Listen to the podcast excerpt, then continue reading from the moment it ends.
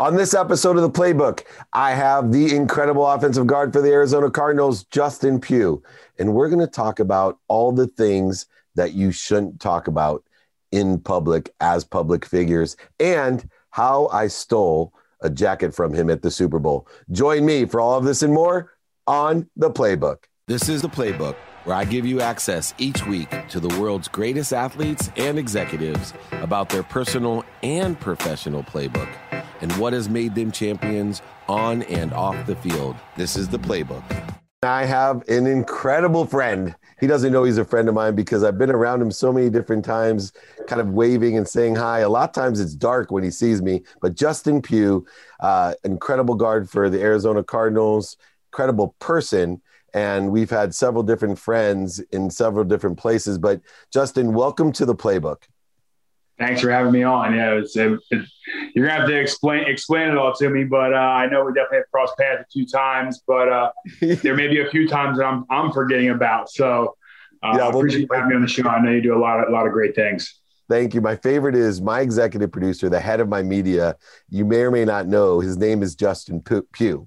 Uh, and we've been next to you. Warren, you know, Warren Moon is my partner. So we've been next to you some nights and he hears like one of your buddies hears that my buddy's Justin Pugh, and he's like, "Wait a second, how'd you get his ID?" You know, they're all they're all freaking out on my friend. But I do owe you an apology before we get started. The favorite Nike gift I've ever gotten at the Super Bowl is these custom made raincoats at the Atlanta Super Bowl, and I, you know, blessed now to be an influencer, right? So I get the the special wristband to go get the special stuff from Nike. I always used to have to glom on to Warren. He would get me the free stuff for me. Anyway, Justin is there and he didn't realize they gave him the, the he thought everyone got the special band so they made him a, a raincoat and then by the time he was finished he realized they must have thought that he was you. So you ended up with a like a tiny raincoat at Atlanta because we screwed up and he took your name. So hopefully you got to make your own. it's all good. It's all good. I've been with Nike for a few years, so they've sent me a few jackets throughout the years. Uh, I fi- I figured as much. Now you know it's worked out well. Exactly. Now, mindset is so important to both of us, and one of the reasons I wanted to have on the playbook is that you've been, you know, very honest about how you've had to shift your mindset. Uh, your friends at the Handle Group, my friends at the Handle Group, uh, you know, are extraordinary coaches. Uh, and for me, the difference of a coach and a mentor is a coach brings the best out of us. A mentor tells you the best of themselves, and hopefully you can follow them as an example. Um, you've been around coaches since you've been a little boy uh, people who are bringing the best out of you. How have you compared the on the field coaches to the off the field coaches to the significance of your performance and success? I mean, I think they're as important, if not more important, because you can't even get to the football side of things if you can't get yourself together.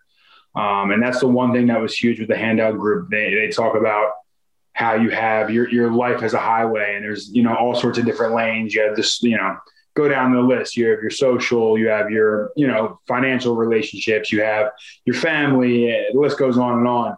Until you get those things in check, you can't be a great football player. You can't be a great entrepreneur. You can't really achieve what you what you want. And that is something that has been huge for me to to to meet with the Handle Group and realize I needed some help off the field to get all my all my, you know, ducks in a row and, and, really get myself together. And that's been huge. It's, it's, totally different than a coach. Not, not totally different, but it's just a coaching in a different area that most people don't think they need coaching in. And a lot of us do. You know, it's interesting. What was your biggest challenge mentally that you didn't anticipate as you became, you know, an NFL star and all the pressures outside of the locker room? What were the, you know, things that were most surprising to you that you had to work on? Ooh, I, I really think it's just handling what comes with playing in a, in a market like New York City. I, I don't think I was prepared for that. Um, you get drafted first overall. I didn't think I was going to be drafted first overall. Um, or not first overall. I'm sorry, first round. First, first round, overall yeah. would have been great. It would have been really. I was, I was searching um, my mind. I'm like, yeah, okay. no, in the, in the first round, and when you're a first round pick for the New York Giants, there's a certain level of expectation. The fan base is unbelievable, die hard, and uh, they expect a lot and there's a lot of pressure when you're in a in a in a city like that compared to even Arizona. In Arizona, we have like 10, 10, 15 beat writers, reporters in there daily. In New York, we had probably 60 to 75. Obviously, when Odell was going off, we had close to 100 in there. Um, so I think the the pressure, you're not just playing football for the for the love of it anymore, for the fun. It's a business and people's jobs rely on it. Um, and as you get more aware of that, it, it, puts a lot of pressure on you. And I think as a as a young 20 something year old person coming into the NFL, whether it's me or any any young man coming in currently, that's a lot to put on on someone's plate. So some guys are equipped to handle it and have the infrastructure, and some guys don't necessarily have that. And, and a, a group like Handle can come in and, and really help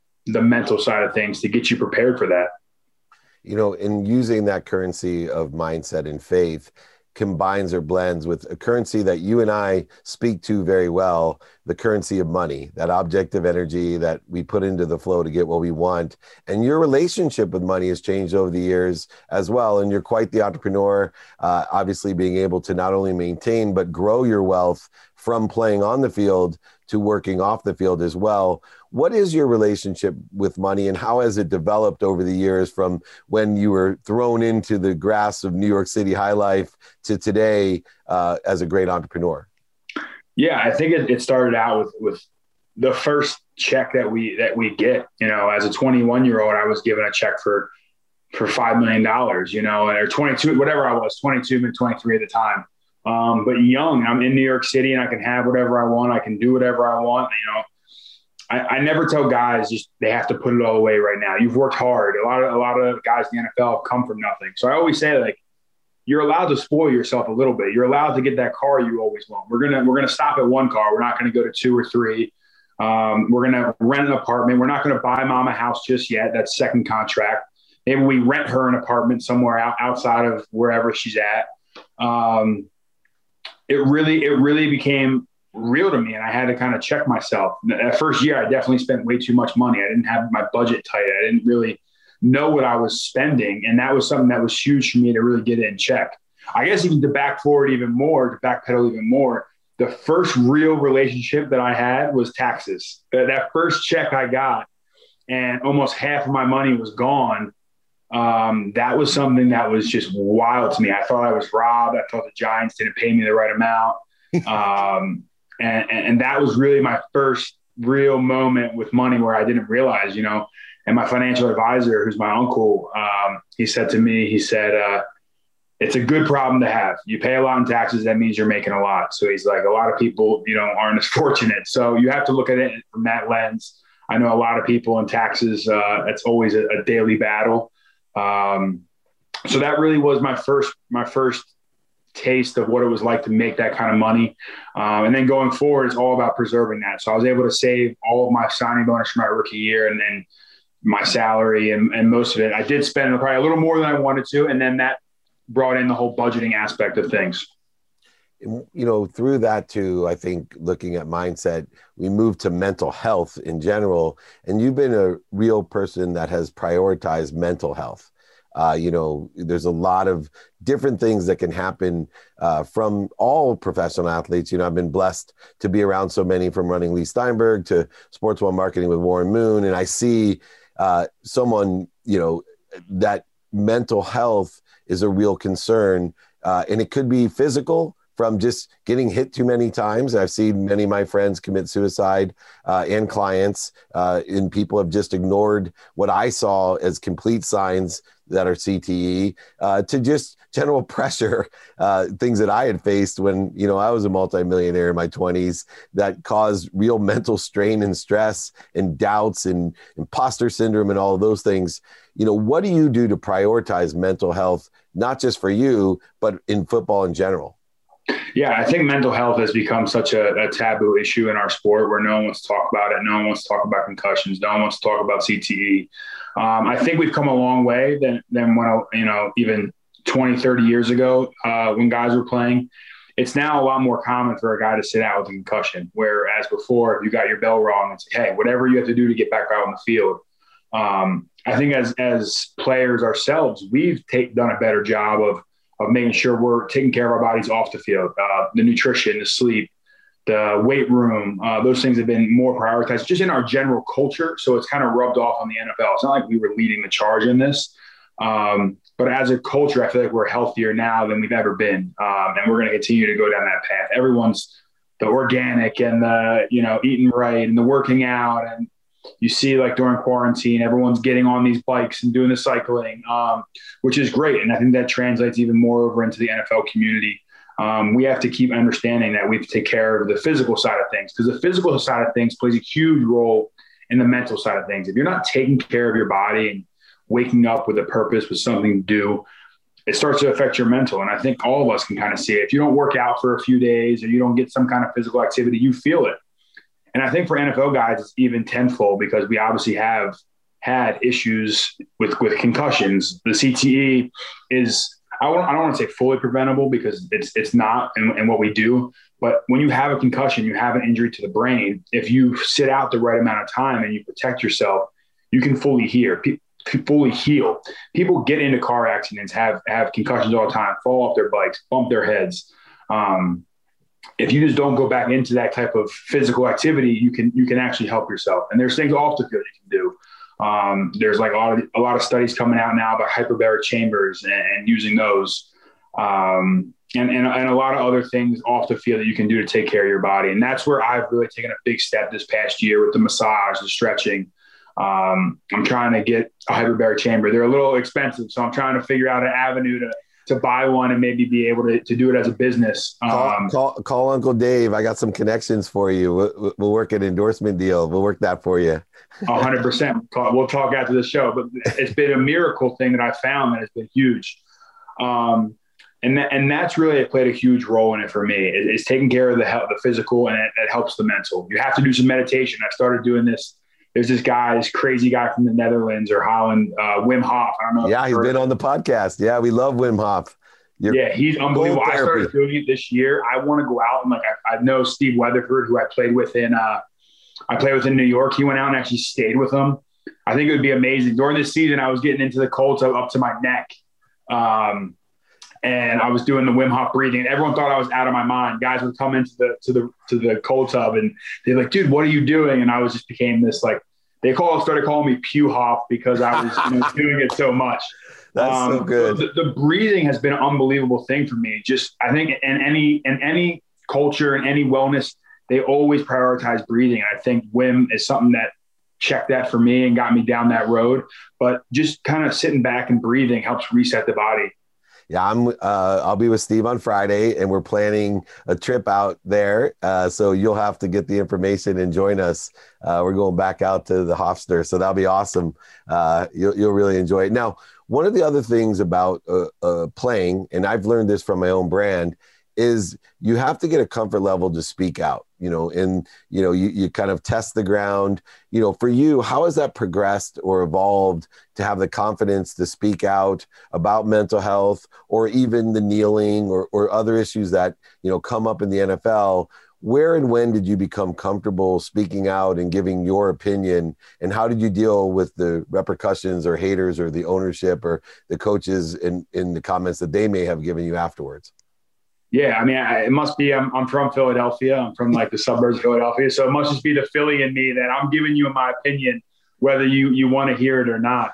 Um, and you can look throughout the course of my career. I've always been a person to speak up. When I was in New York, I, I, they always were coming to me for for a quote on something.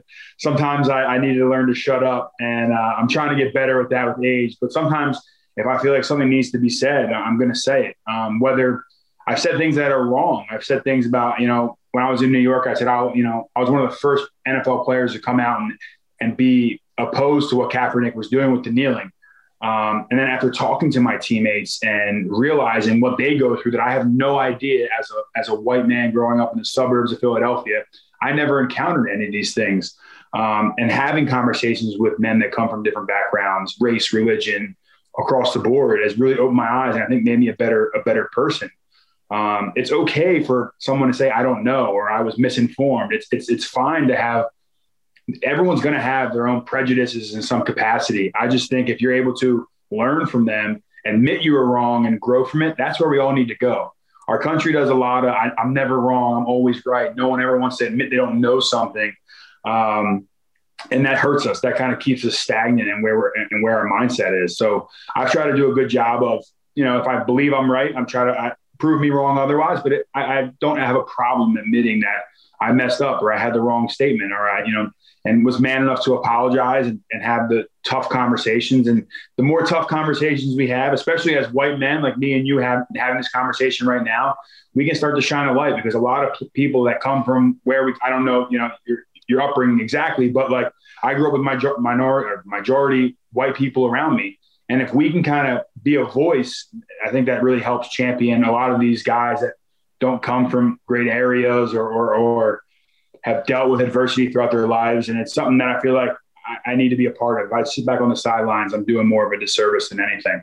Yeah, it's been incredible in my career because I grew up in Akron, Ohio, very close to where LeBron James did. So I was the minority uh, which actually was a detriment as I moved through, uh, you know, going to schools that were predominantly more academic, uh, weren't very uh, diverse in their nature. And yet my vernacular and my vocabulary and my culture was very much the opposite.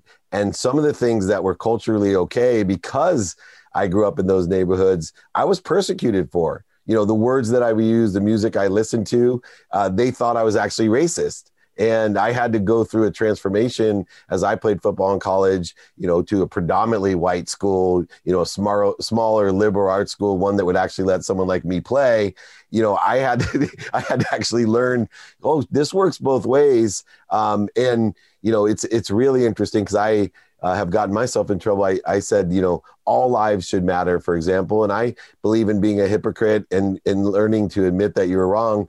I needed to say, hey, we need to prioritize Black lives. Black lives matter, and this is a priority. And my friends, you know, my business partner is Warren Moon, so you can imagine the, the history I've had with Lee Steinberg and what we've been able to do for equity uh, and equality, which are two different things. So uh, I appreciate the fact that you do speak out, and I think more people should speak their opinion and be open to learn. Hey, my p- opinion sucks but yeah, I want exactly, right? exactly, exactly. like if you're hiding those opinions, we're not going to learn from each other and get that perspective. You know, even with Kaepernick, I used to say, "Hey, I respect what he did, but I, I, wish he would have picked a more positive way to go about it that we wouldn't have to have some sort of division over whether you're harming Americans, you know, like there's something against America by kneeling when they were playing the anthem. I wish we could have worked with him beforehand and said, hey, let's pick something that wouldn't be as, uh, you know, not controversial, but something conflictual in its message that you could have picked to, to, to do something I think it would have, you know, still had the power that it did, or maybe it won't. And, and, some of my friends were like, sorry, bro, you're wrong. You know, he had to pick that. It had to be something controversial or really separating in order to have the power that it had. So I, am with you on that. Last thing, real quick, you have a, a great reputation for giving back. Um, you have a big personality. I can see you definitely as a media personality when everything's said and done. You, you know, you just have this great charisma about you. But usually, people that have that charisma also have a big heart. Uh, that's why they can emotionally connect to you. Um, and you've done a, lot of great things for charity, including showing up on Who, Who Wants to Be a Millionaire. Um, what are some of the charitable things that you're involved with today uh, that mean a lot to you? Yeah, so so right now, obviously, COVID has has made things tough. Um, but so I, I, haven't been able to do my camp for kids this past year, and this year is another one where it's it's tough because uh, we do a camp for kids in my hometown, and you know, the football camp, and then I talk to the kids at the end, kind of talking how you know how to set goals and how to write them down, look at them every day. Um, and then in Arizona, we do a, a toy drive around Christmas where I bring all the kids to the movie theater and we, we have Santa Claus come in and give out presents. Um, and this year it, it, it, looked a whole lot different. We did a turkey drive with the O line this year. We raised $20,000 for uh, St. Mary's Food Bank in Phoenix, Arizona.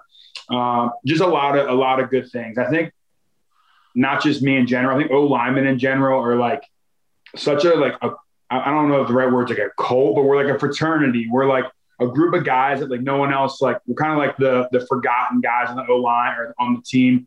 If things are going great, you don't hear from us. If things are going bad, it's always the O line's fault. So we have like this fraternity where we like to help out each other and, and help out in our community. I think there's a lot of guys on the O line um, that do it that do a great job throughout the league. And it's always around those holiday times where times are tough. And, and in the cities that we're in, we try to give back. Um, my mom was a school teacher. So as soon as I was playing football at Syracuse, I would go back and talk to her students and talk to the fifth and sixth graders. I love talking to young people and just letting them know what the trials and tribulations I've been through and what to learn from. Um, so I'm always going to continue to get back in some capacity.